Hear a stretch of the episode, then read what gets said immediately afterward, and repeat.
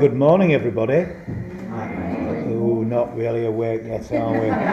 been a long, long week. We've been on a journey, and um, today, well, good, well, welcome to our final morning worship service. Uh, and today we're coming back to reality. Remember, remember the song? Back to life, back to reality, back to the present time, or something like that. Anyway, I don't know. It's a long time ago. My memory fades. My memory fades. But you know, you know what I mean. So our final. We've been on quite a journey this week. Many, many emotions, many feelings, many. Much has happened, and we're coming towards the end of our little journey, getting ready to re- return home, hopefully with treasure to share, as all journeyers who have been called out tend to do in the end, yeah, been called out on our bliss. So we're returning home. But so we're going to begin this morning's worship before we hear Louise's final theme talk, which have been deeply touching, I think, is and, and yeah, very well, very real. So I invite us just to um, still ourselves in silence before we light our chalice flame. Let's invite a loving presence to be here amongst us and to awaken from deep, deep within us all.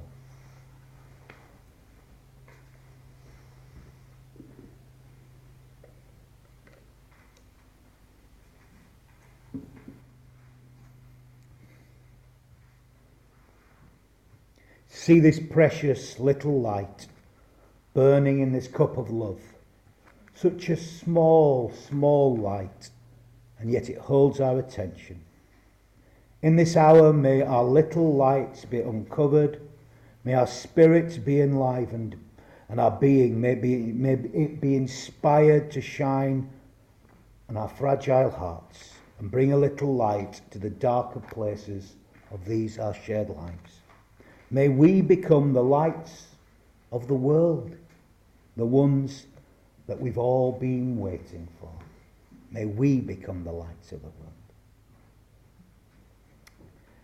And I have a little story.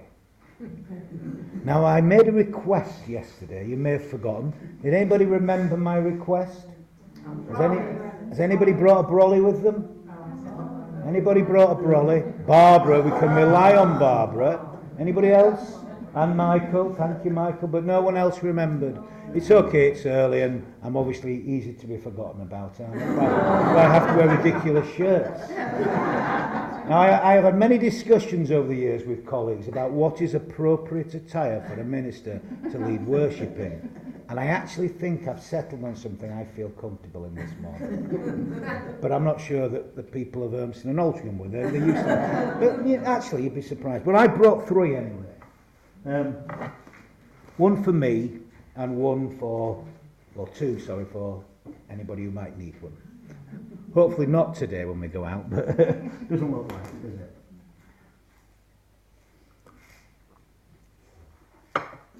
But I do have a, a little tale to tell called The Umbrella Sanctuary by Tim Atkins. And I bet Sue, our American, probably knows Tim Atkins, don't you? I knew you would. You know everybody, don't you? I mentioned somebody and Sue knows him, but anyway.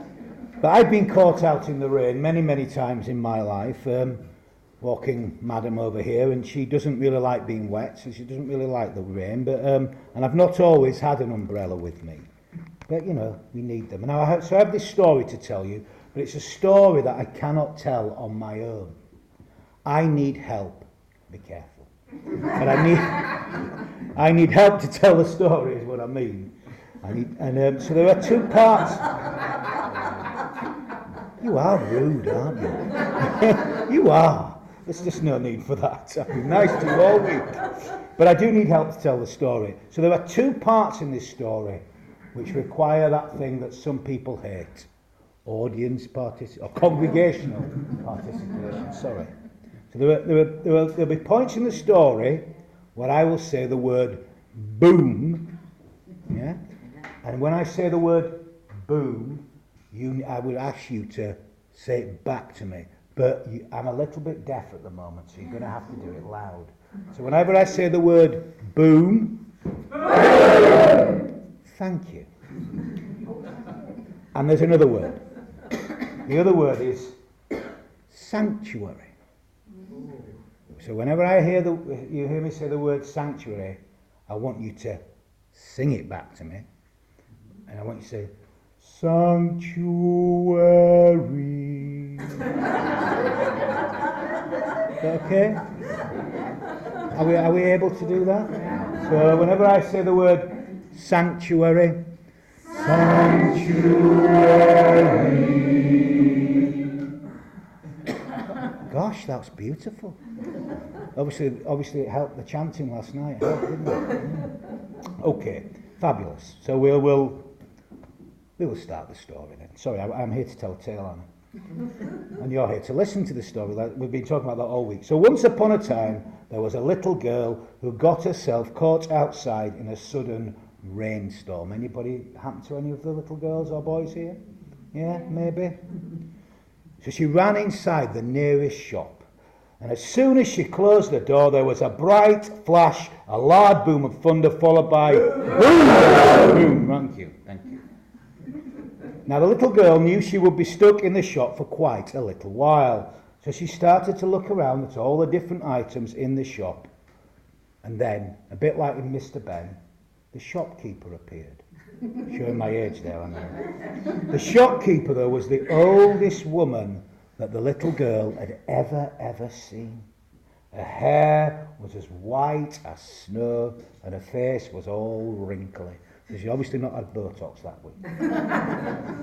the girl was brave enough to admit she was a little bit scared. You would be, wouldn't you? Young woman, said the old shopkeeper, can I help you with something? And the girl, too afraid to speak, pointed outside. Ah, said the old shopkeeper. Did you run in here to escape from the rain, to find shelter from the rain? She nodded slowly, and then there was another loud boom. boom! You woke Molly up there. And the whole shop shook, a bit like this building just did. Well, you can wait here for a little while if you'd like a little sanctuary. Sanctuary. That's better, thank you. We've got a nice sturdy roof, unlike here, over our heads, and it will keep you safe and dry. The little girl appreciated the offer, but really she needed to get back, back outside and continue on her journey. The old shopkeeper could see the little girl was hesitating. Oh, she continued, you could head back outside with this. With this. And from under the counter, she produced one of these. What is it? An umbrella. Say if you didn't know what that was, we're in real trouble, aren't we? yes, an umbrella. Take this umbrella, said the old shopkeeper.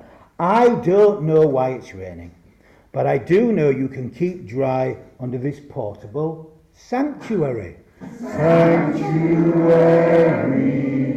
Now you've got to use your imagination also. She didn't have a funny accent, this lady. Written by an American, so you've got to use it. Yeah, you probably understood them better. The girl beamed, but then she stopped in her tracks. But I don't have any money, she said. The old shopkeeper just waved off. No worries, just be sure to offer the umbrella to someone else when they need it. The girl accepted the umbrella, headed back outside, opened up, I'm not going to do it that way, opened up the umbrella and went on her way. She was happy, she was dry. she started skipping down the street. Do you want to skip, Barbara? No. and was perfectly happy when she saw a man wearing a suit, trying to keep dry with a newspaper on his head. And then she heard another loud boom. Boom! And the poor newspaper started to fall apart because of the rain. So she skipped over to the man in his suit, held the umbrella up high, so, and, and so he would stay dry. Thank you, said the man. Thank you. That's very kind. And remembering the words of the old shopkeeper, the girl told the man, I don't know why it's raining, but I do know that you can keep dry with me under this portable sanctuary. Sanctuary. The man smiled in relief. He had been having a really, really bad day. No sympathy? You like you're not like the Urmston folk, you're more like the Altrincham folk. You're prompted to show sympathy. You see, he was wearing a suit because he was on his way to a job interview. Caroline would know about that. She had one interview recently. He'd been out, been without work for quite some time, and he was getting a bit desperate by now. Desperate Dan, I think. No, it wasn't really. He had to talk to. He had to walk to the interview, of course, because he couldn't even afford the bus fare. You still needed prompting, though, didn't you? When it started to rain, he cursed his luck. He was showing up to this really important job interview and he'd be soaked to the skin. Not a very good first impression, that is it? No. no, no. Thank you. Oh, that's better. the girl spotted her family across the street at this point. Here, she said, take this umbrella with you. I see my family over the road. I must get off. I couldn't take your umbrella, said the man, feeling guilty. No, take it. Just be sure to offer the umbrella to someone when they need an umbrella. She put it in his hand, and then she ran off to meet her family. The man could not believe how nice the girl was. He knew he had to hurry though because it was almost time for his important interview, and then suddenly there was another loud boom. and then he really began to run. Well, I can tell you that the man got the job. Soon enough, he was able to afford to buy many, many, many of these umbrellas. Anybody else got an umbrella? Some me umbrellas, thank you. Of his own. And whenever it would rain, he would not only bring his own umbrella, he'd bring two more, just in case someone would need them for anybody else who was stuck out in the rain. And every time he gave away the umbrella, he would say, can you remember now? I don't know why it's raining, but I do know that you can keep dry under this portable sanctuary. And soon enough, everyone in that town had an umbrella that they'd take with them. And if the townspeople passed someone without an umbrella, they'd give up their own umbrella and pass on the words, now known by the whole of the town. I don't know why it's raining, but I do know that you can keep dry under this portable sanctuary. well, let's hope not today.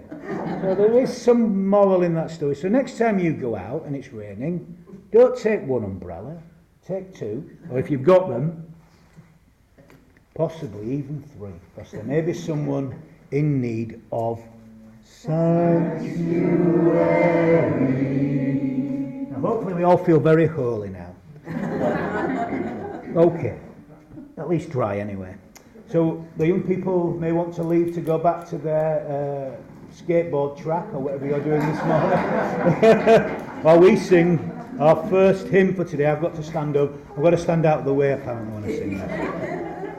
It is a good one. And it's written by um, a man who, who was a great Unitarian minister for many, many years who spent his last few years actually uh, at Dunham Road in Altrincham, so I had the honour of being his minister.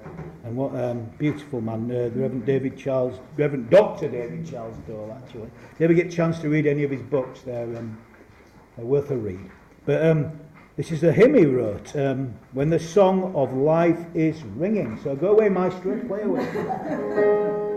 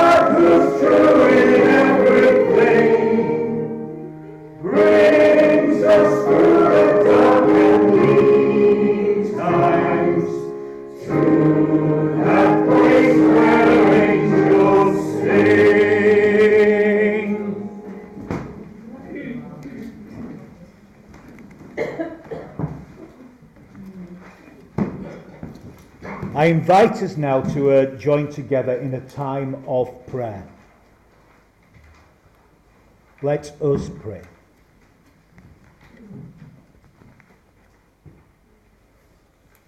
Loving Spirit, that which inspires us and enlivens our hearts, that which is holy, the love that dwells within each of us and is all around us, it is the pulse of life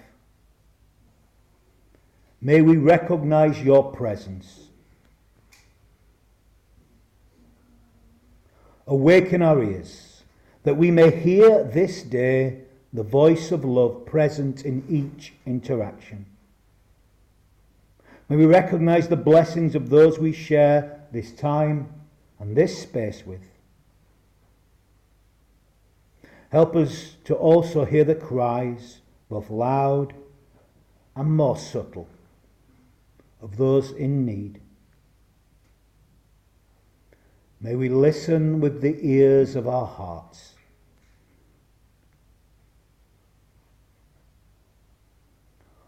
Open our eyes to, to this time and this place, to those present here today. May the eyes of our eyes be opened to the love present in one another. May we also not be blind to the suffering of those close at hand.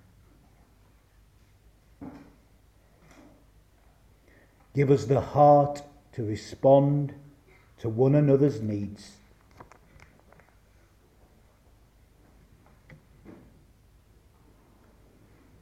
Free our voices. May we speak the language of the heart in all our interactions this day to speak our truth in love, but also give us the wisdom to know when to be silent, to invite others to find ways to fill the silence.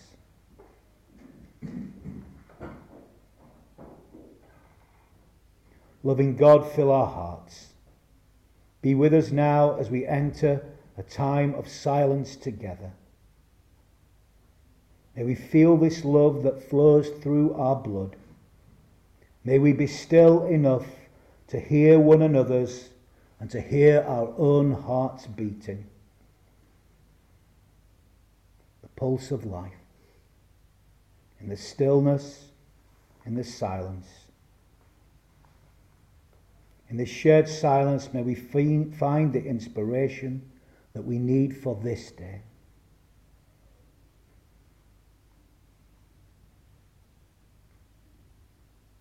Let us be still and silent together now.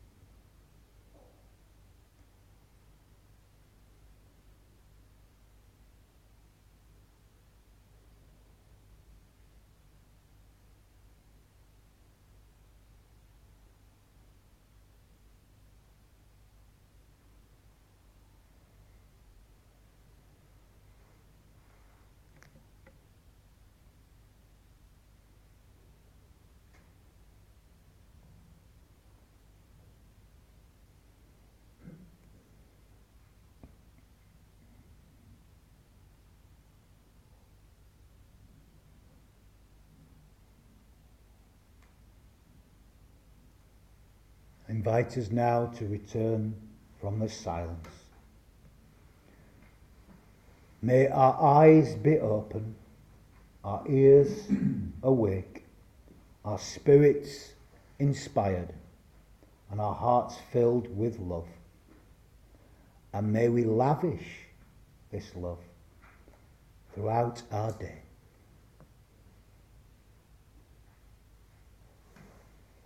Amen.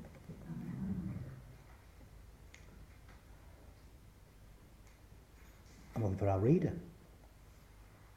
He's not here, is he? Right. Okay. I, I will. I will read this morning's reading. Um, a Stranger Soon a Friend by Hadil El, El Shak, the 2018 winner of Breaking Into News, community organiser for Citizens UK and uh, FGM ambassador. What does FGM mean? Oh, right, yeah. Oh, right, okay, okay, right, okay, right, right. Well, right, okay. An ambassador, right, okay. Yeah. We should not ask. Okay. The life is full of surprises. One being that I'm reading this. Um, so when I moved away, you have to use your imaginations now, again now. When I moved away from home in West London to university in Brighton, and I felt lonely for the first time, I gave myself permission to cry and then to connect. Because I learned that self care doesn't just come in the form of physical well being and maintenance. Rather, it comes from creating a mindset in which we can be kind to ourselves, honest, open, vulnerable, and through that be compassionate toward others too. Understanding that we can all be lonely even when surrounded by people took me some time. At Freshers Week socials, I constantly asked myself, why am I unhappy? Naturally, self doubt can creep in when everyone and everything is telling you that these are supposed to be the best times of your life. Initially, as a self defense mechanism, I shut myself out from the world I'd entered as I knew I was different to the majority. I was so aware of myself and the lack of similarities I shared with people around me that I felt it would be easier to be on my own. But I soon realised I was focusing on differences rather than similarities, and this was leading me to further isolation. I needed a sense of belonging and reassurance that I can have a space in a new, hectic environment. So while I always knew that differences shouldn't be dismissed, that they should be celebrated, I learned that I should also seek community rather than comparison in my new world.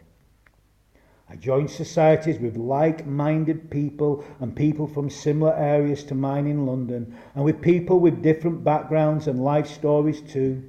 I went to the prayer room in, in between lectures and received salams, finding that community is what cured my homesickness. It gave me hope that I could find a place here, and it gave me an opportunity to learn about other people and vice versa.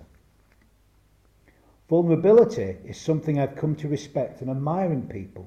It takes a lot for someone to pluck up the courage to have that first conversation. The first person I spoke to at university, who wasn't a housemate of mine, was a girl on the bus. She overheard a conversation I was having about a freshers event and asked if she could come. The nerves she tried to hide as she stumbled over her words made me instantly appreciate her genuine nature and the bravery she showed simply to start a conversation. We're close friends now, and we're going to share a flat next year. Mm. Too often, though, those little interactions can go unnoticed. A good morning from a stranger can seem so foreign that someone from West London to someone from West London. But on campus, where the nearest town is three miles away, you appreciate the little gestures. To maximize the meaning of those little gestures, we need to change the way vulnerability is spoken about. We need to put ourselves out there, to go out of our way, to say a simple hello, abandoning the fear of, direct, of rejection and what ifs. Because it can be mean the world to someone who is constantly doubting whether they belong. It's those little things that have added to my university experiences so far. What I will remember are the small but significant moments of catching someone from class on the campus shop and sharing snacks, or simply meeting someone's eye, smiling at a stranger. Though we might not always admit it, those moments require bravery. But before long, once we are open with one another, our stories and ourselves, it becomes part of our nature to willingly open up a conversation with a stranger, soon to be a friend, and to feel strength and resilience in the power of the collective, of connection, and of community. Mm. Yes, it comes in the little things, thus saith the Lord. it comes in the little things. Lovely. That's lovely, actually. Okay, our second hymn for today is number 141. 141. She comes with mother's kindnesses. 141.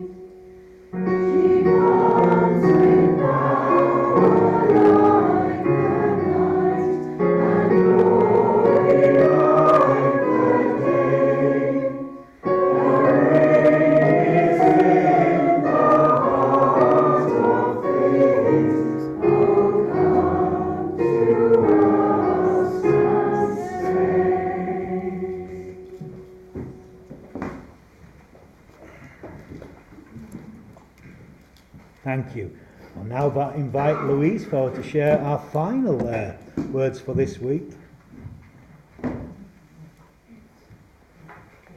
Thank you very much for da- Danny, and thank you, Danny, for making such a great job of the reading, which he was expecting someone else to do. So, thank you. Beautiful reading. So today is the last day of summer school. You may be ready to go home, or you may be wishing that summer school went on for another few days, just another few days. All feelings about this are valid. However, you feel is okay. Let's just sit for a minute to think about leaving here tomorrow and all that means for you.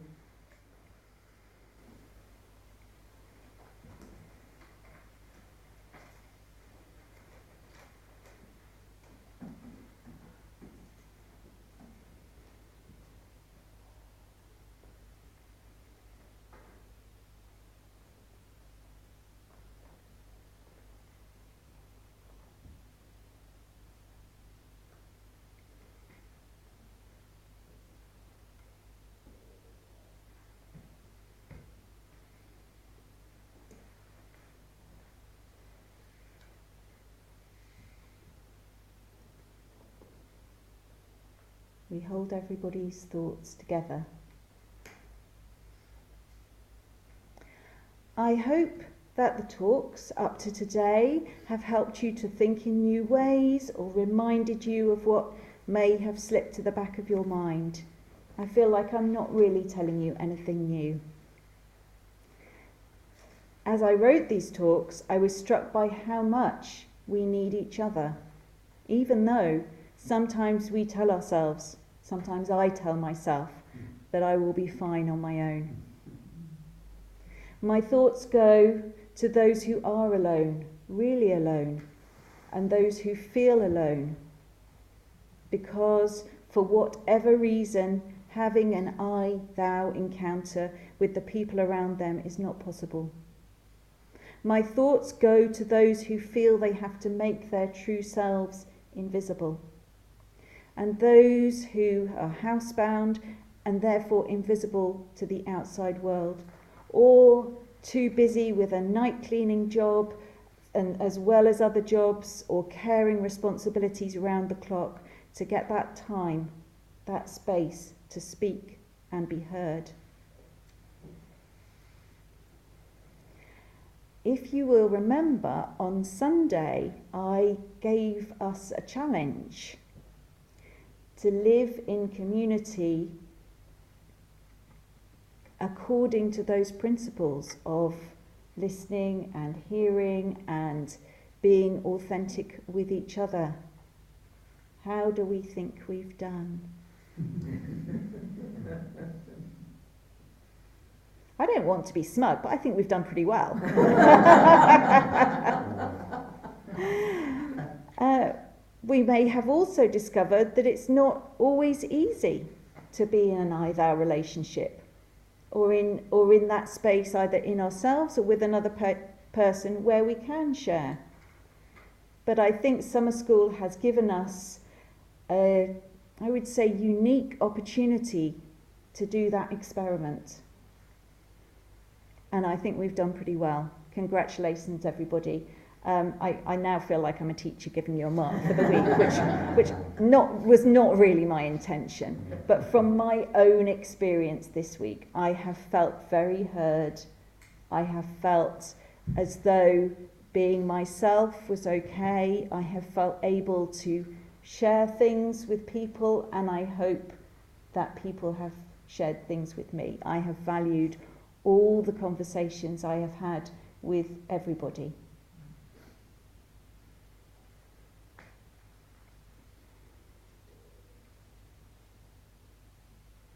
And we have laughed. we have laughed a lot, which is so important. But now I want to think how it will be in the real world. Not because this is not the real world, but I feel there are other challenges when we get out there. Obviously, not having a soundproof study and a maid service, I was writing these talks while living in the real world. I therefore observed over the space of a few days my I thou encounters, planned, serendipitous, individual, and group. and also the mode of communication they've used. Can I give you some examples from the week of writing as illustration? Thank you. So, my first. Thank you. No, no, no. Audience participation is always good. I love it. So, the first one was serendipitous. Preoccupied about an issue with one of my foster kids, I shared it with the owner of the halal shop, who I mentioned yesterday, who I now see is a real, he's a real mensch. He's a real, he is a good person. He must have listened to thousands of conversations every day, and yet he really listened to what I said and responded in a super supportive, appropriate way. My second one was planned. I met up with a friend and an old work colleague and shared, possibly overshared, about the same issues. And she is a person who I've known for some time. She has so much life experience and also foster experience and knowledge, and she knows the person I'm talking about. So it was just lovely to have her hear, understand, and empathise, and share her own experiences. The third one was unexpected via WhatsApp. I got in touch with a friend whose PhD Viva just happened to check how it went and hopefully congratulate her. Sadly, it had not gone well, and she was feeling absolutely destroyed by the verdict of the examiners, which was totally out of the blue. She was not expecting it. Her supervisors had not raised any issues. So she shared how she felt, and the exchange was real and heartfelt and all over text. And then my final example was the summer school planning meeting, panel meeting. And in that, all meetings start with a check in, just like an engagement group. And it's just a really lovely moment to spend time together, sharing what's going on with us and reminding each other that we're human beings, not machines to go through checklists. It's a lot of checklists. I consider myself extremely lucky and privileged to have all these wonderful connections. And it's also interesting to notice that of these four examples, only two were face to face in person, one was solely by, via text and emojis. I love emojis. Oh my god, they are brilliant. Perhaps you'd like to take a minute or two to think about the connections or I thou moments you've had either here at summer school or at home or whichever you prefer.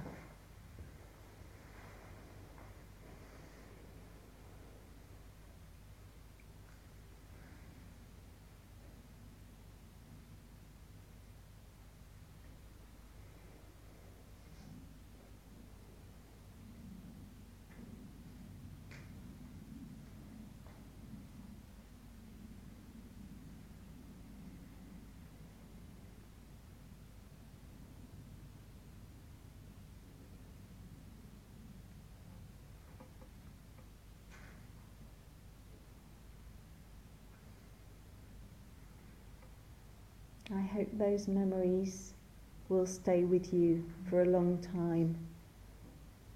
And they may be something nice to go back to in difficult times as well. On Wednesday, we heard part of Ben Okri's poem Grenfell, June 2017. Later in the same poem, he writes of what he saw when he went to the area after the fire. It's a short extract, not about the fire itself.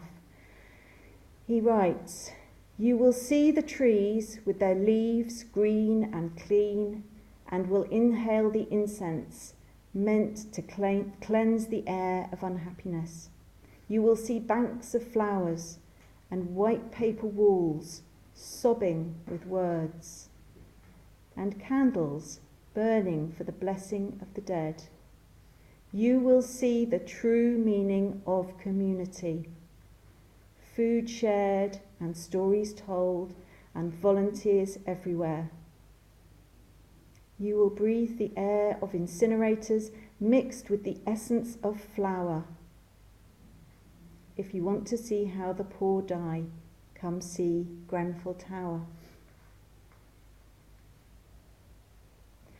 I found this part of the poem strangely even more unbearably moving than the rest.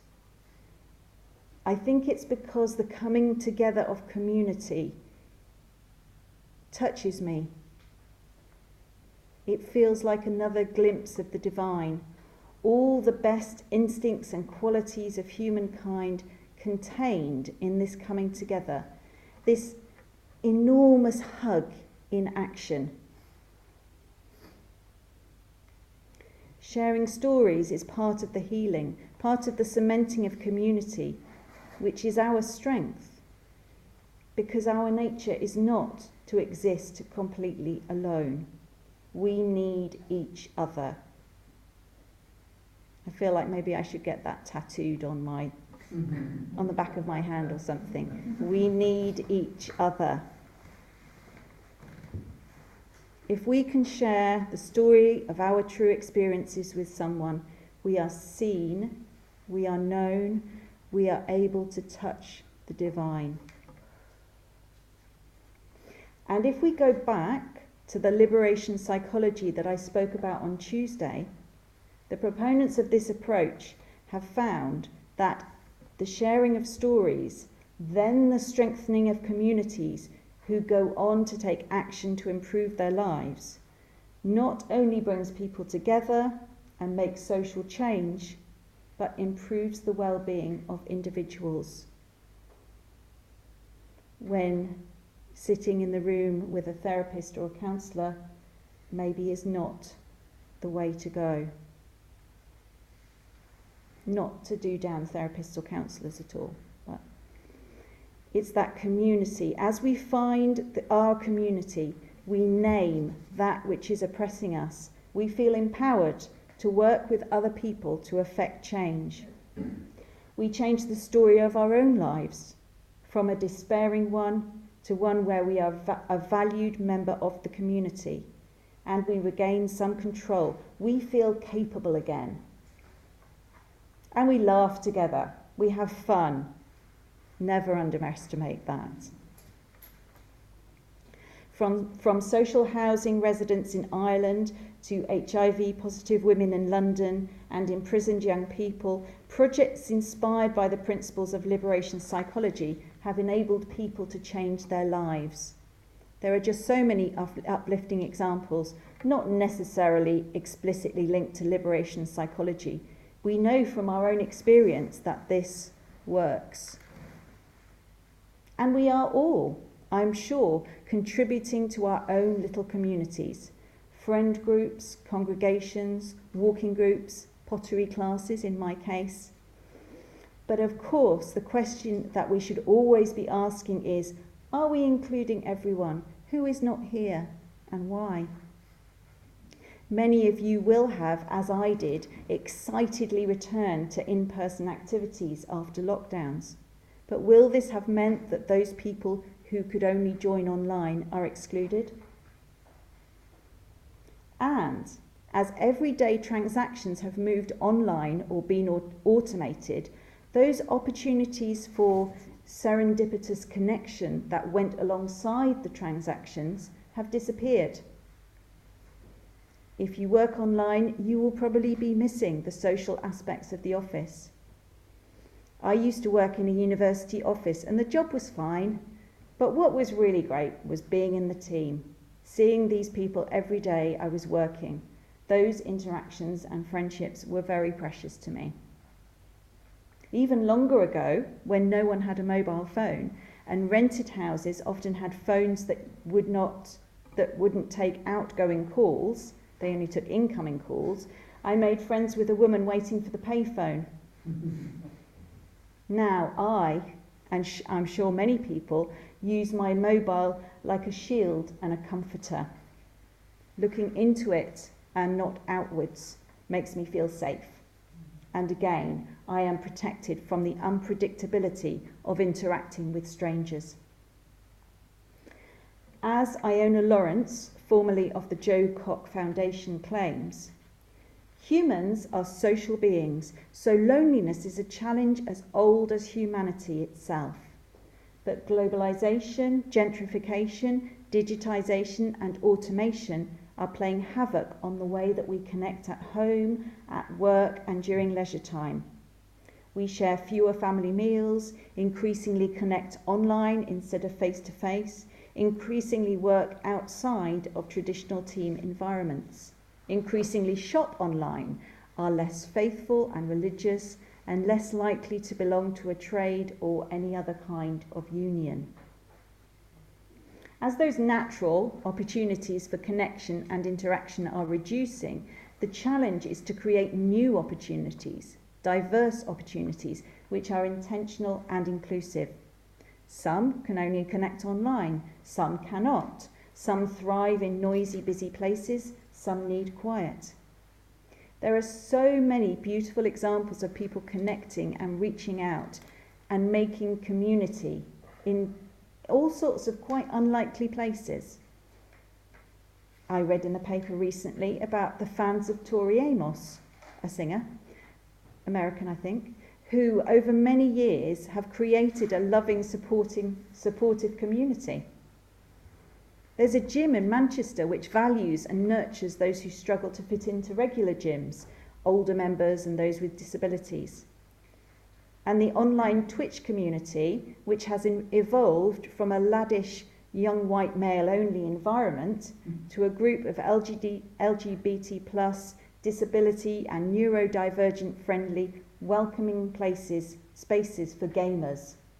The idea with twitch is that you transmit footage of yourself playing a game but then it becomes social and you're, you're chatting as well for some Sharing even a tiny piece of their true experiences from the past is just too painful.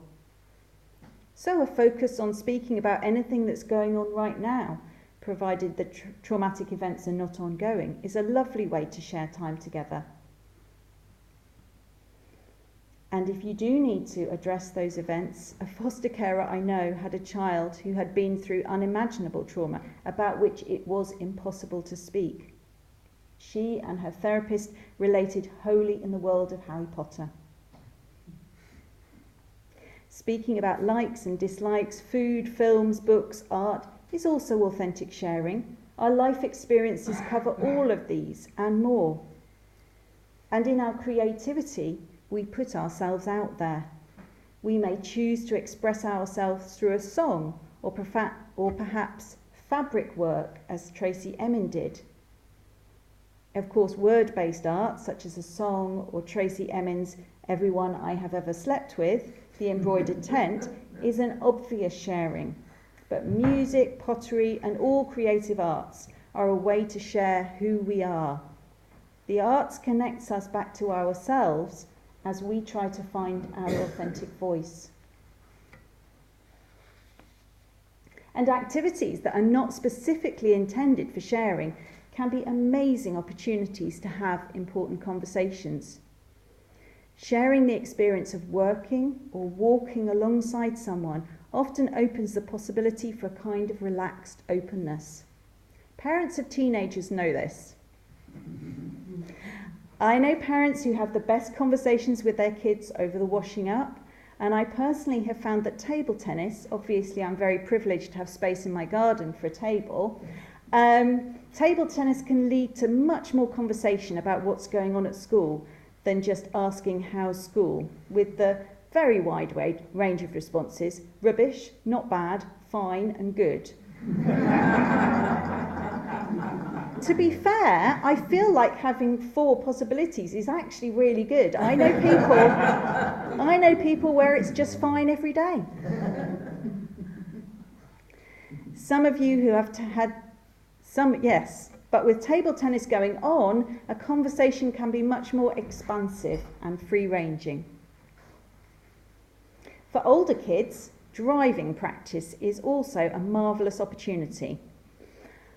After you've got past the beginner stage, when pretty much all you're talking about is a clutch, brakes, gear, and so on,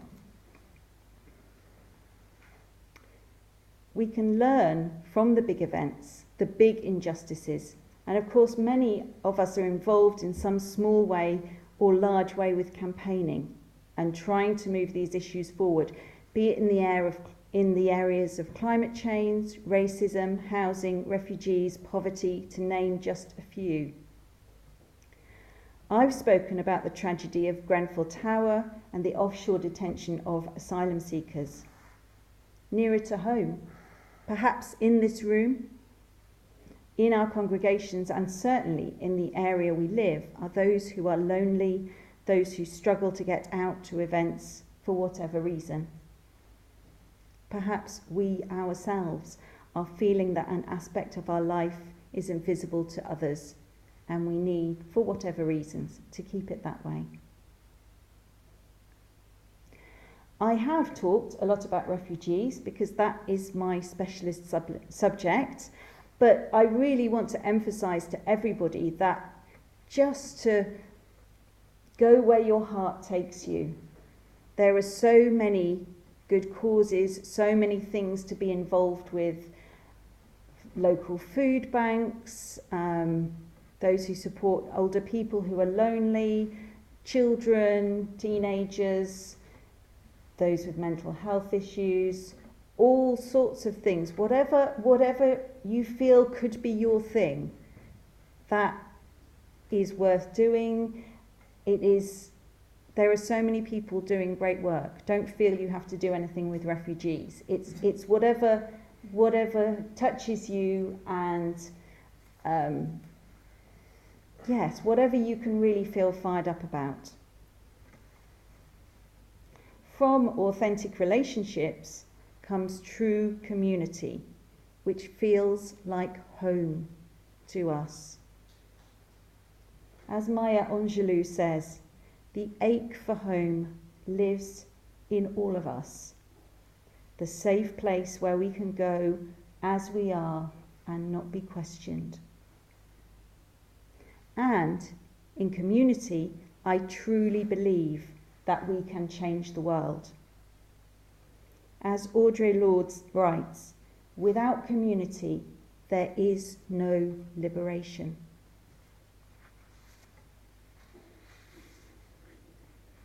And so, as we come to the close of summer school and prepare to return to our own unique worlds, I have a wish for all of us. May we have the strength to tell our authentic stories. May we have the space in our lives to create a space for others. May we be the creators of the divine in our relationships. May we be the creators of inclusive communities. And may we realize the power we have to change the world. Because, as Helen Keller says, alone we can do so little, together we can do so much.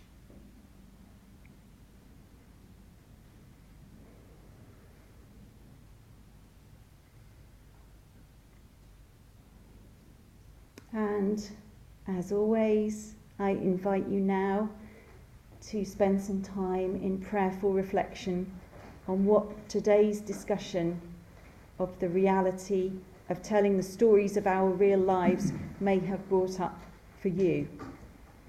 If you wish, please write something, but there is absolutely no obligation. If you would just sit, like to sit and reflect, that's also fine. And as always, if we get a lot of contributions, we may not be able to include all of them in the prayer, but they will be read and typed up and put up so we can keep everything you write in our hearts. Mm.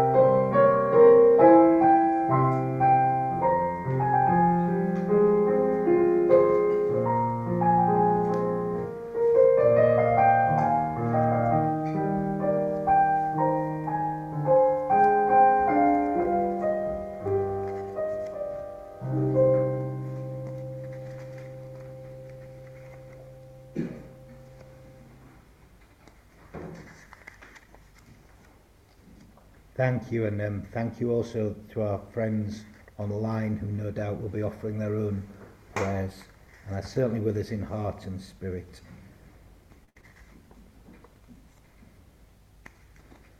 I'm just randomly placing the prayers. Let's see what catches my eyes. Won't be a moment.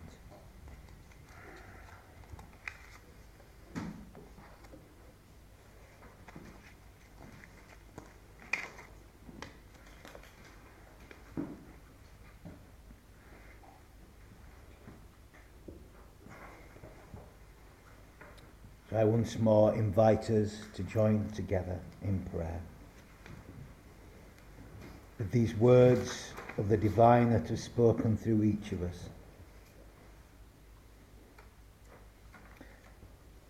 May we find our true path in life. May we reach out our hands and our hearts. Together, we, we can weave the contrasting strands of our lives into a long, into a loving whole, wherever broken, no matter how broken or frail these strands are, we can weave them into a loving whole. May we find our true path in life. Thank you for seeing me and calling out my name. May we craft safe spaces for the sharing of stories so that we are all able to experience the strength in vulnerability shared in loving community. You are therefore I am, Satish Kumar. And for those whose realities are still painful and hidden, may they find space and peace. The chance to have my authentic self validated by myself and others. I pray for everyone to have a safe place. The chance to have my authentic self validated. So go well, summer school, class of 2023, till we meet again. Don't know where, don't know when. well, actually, here, probably next year. Thank you for sharing all your prayers of your hearts and your souls. Thank you for sharing with us, our friends online. Thank you, one and all. Amen. Amen. So we're going to um, sing our final hymn for these worship services. And this hymn is, is maybe my favourite in this book, actually. Uh, it's, it's certainly my favourite to end the service with. And it's interesting, actually. I like to end it. I like to end with this one because it was written before I ever sang any hymn in any. Well, it was written by a man I met before I sang any hymn. The first Unitarian I knowingly met as I crossed the threshold of Cross Street Chapel early in probably January 2005 on a Wednesday lunchtime, lost and confused, looking for sanctuary. Don't, don't sing it. Sorry. it, it wasn't. It was probably raining, but there was no fun. you can if you like. And um, he shook my hand and he didn't give me a purple book because they weren't out then. it was probably a green one. It may have been a red one. I don't know. I wouldn't have known. And um, Mr. Peter Sampson, to me, embodies, it is a lifetime Unitarian from, you know, from cradle and hopefully not, hopefully a bit further down the road, grave. But he embodies everything, actually, I think we've talked about this week. He himself, but he's the kind of man, I have some powerful memories with that man. He's be, he was there in some very hard, confusing, dark days. He was just himself and he always allowed me to be myself. So, and he writes really good hymns. I love to sing. He picks a good tune, but he picks great words too. So this is, um, and I always think Judy Garland always comes to my mind when I think about this. Just imagining her marching down the street singing this hymn, uh, if she was, if she'd been alive when Peter wrote it. Um, so we're going to sing this final hymn. I will then offer some final words of blessing to end the worship. But before we have the closing music, Michael has some notices. So I will invite Michael. Once I've shared a final words of blessing with you all. But before that, let's sing, sing for joy. I'll stand over here.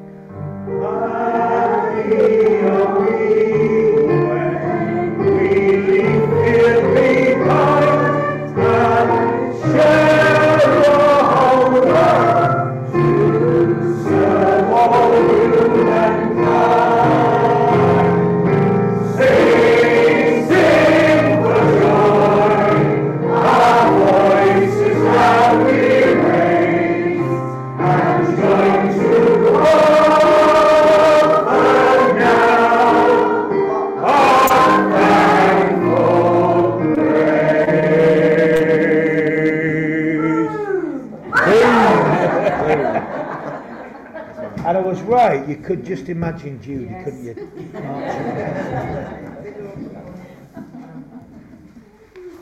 so, as our worship comes to a close, let us still ourselves once more, and I will offer with you some final words of blessing.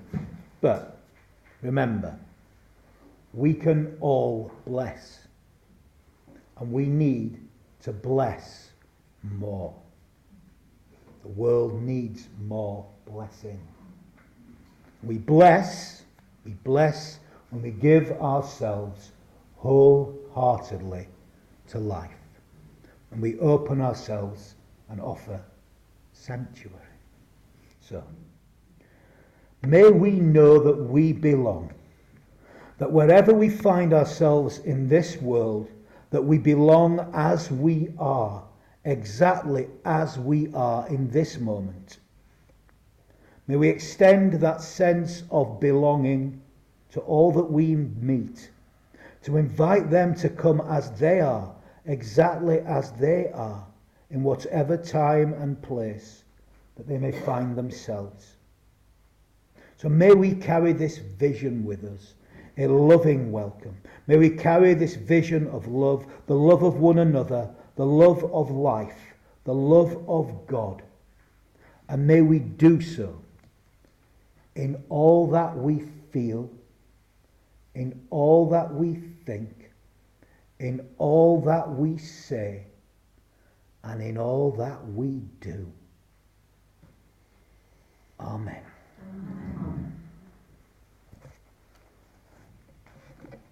Michael.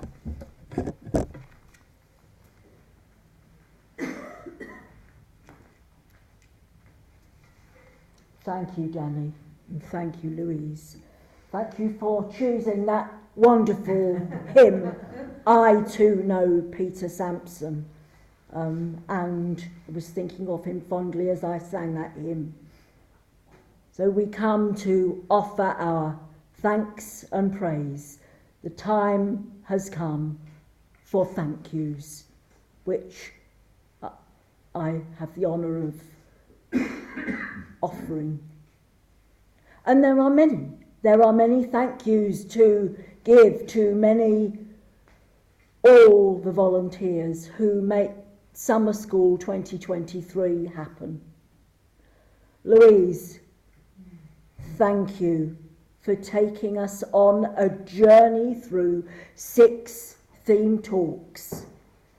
You remind us this earlier that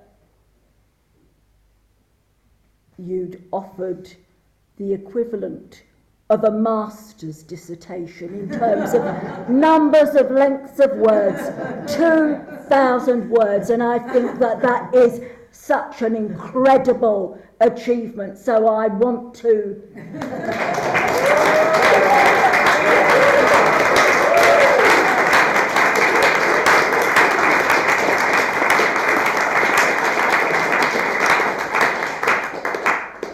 Think you're a superstar, and I'm in awe of the depth and the range of musical notes that you have created and the love that you have put into the menu of talks that you have created for us.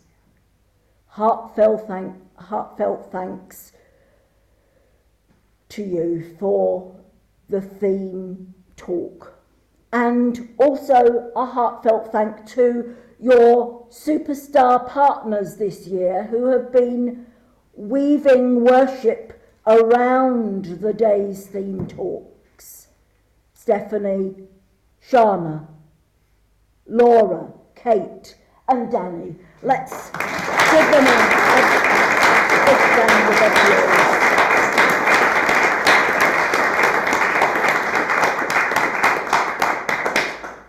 And I pay tribute to our next category of superstars who have planned, replanned, and held the engagement groups, guiding us on our journeys to discover the twists and the turns of real life and authenticity. Again, lots of planning, 12 hours of work satisfying work, but work nevertheless. Before we arrived, even before we arrived, there were hours of planning for each session. So, Danny and Laura.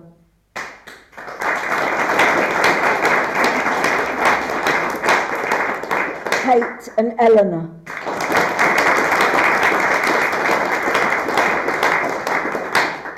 Sarah and Charlotte.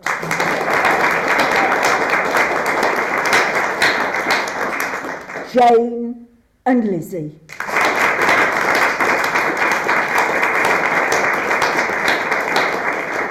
and although they're not in this room, they're with the children, Claire and Caroline.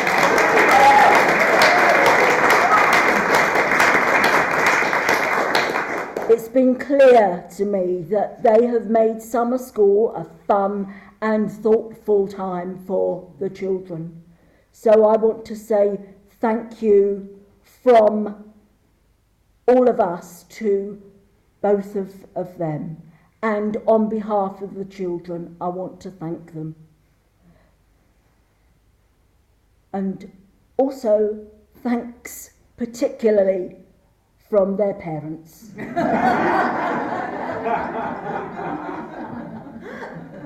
Thank you, really, to everyone who has made this summer school a wonderful experience.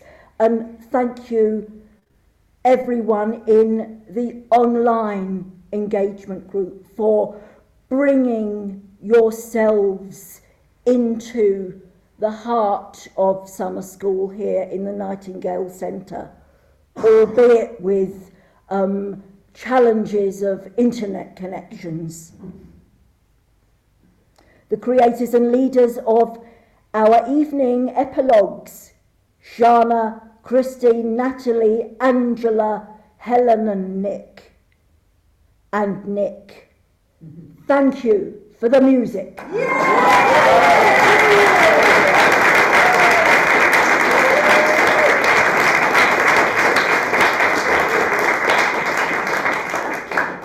We've had afternoon and evening activities.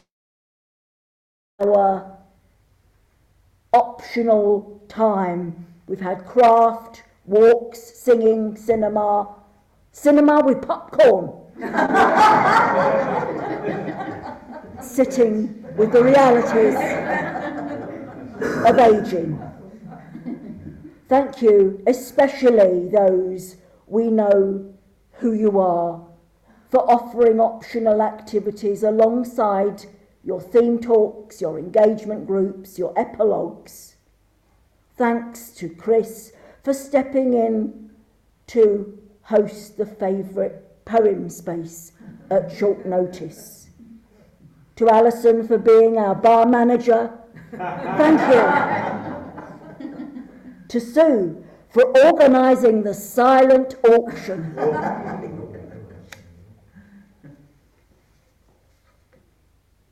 To the lighters of the lanterns, thank you. To the givers out of hymn books, thank you. To the chair arrangers, thank you. There are many other tasks that go into making these things run smoothly for summer school. And I say thank you to all of you for taking on those tasks and for the random acts of kindness that make this summer school space the special place that it is.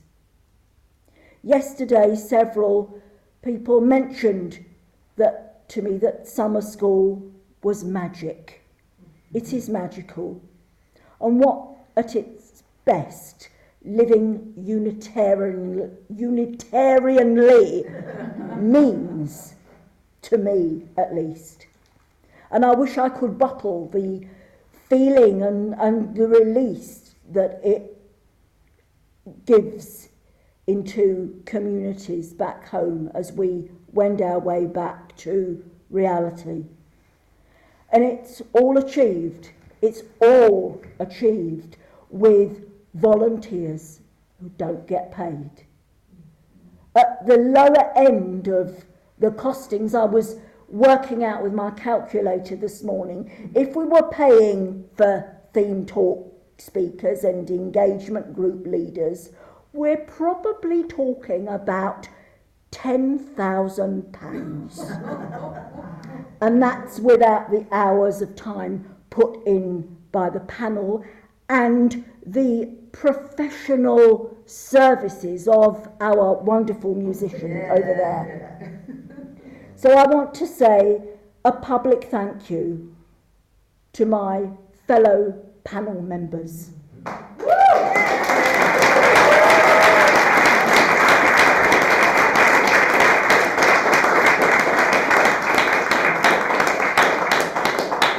to Rita, Louise, Nicola, and Jane. Jane and Nicola. To borrow a phrase from Craig Revel Horwood. I'm a fan of Strictly Come Dancing. You have been amazing, darling.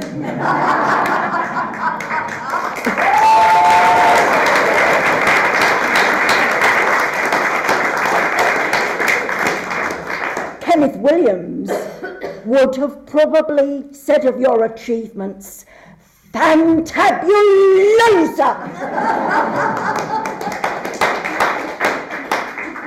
and Bruno, returning to Strictly, might have said, Heavenly harmony!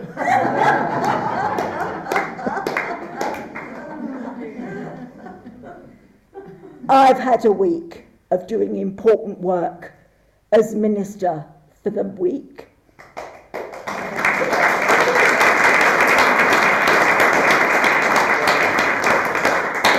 I felt looked after, held, and privileged. Thank you to the engagement group leaders who have been there for me, and to my fellow panel members too. I've learnt a lot about what being a minister is this week. So, to those of you who have sought me out, thank you for the privilege. Thanks to all of you, and particularly to Molly. Where is Molly?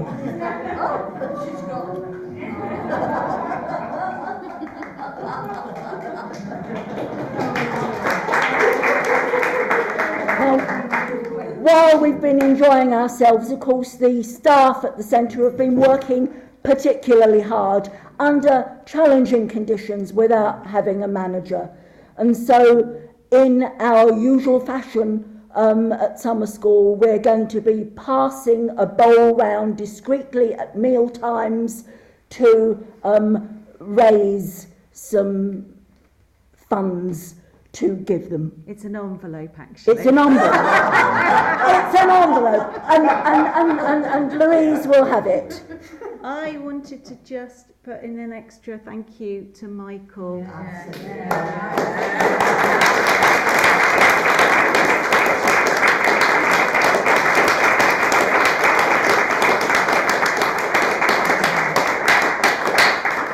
has a few more things to say, but I know you're looking at the watch. Yes, I am looking at the watch coffee. because we need our coffee. So, nearly at the end. And I just want to end by doing a plug for summer school.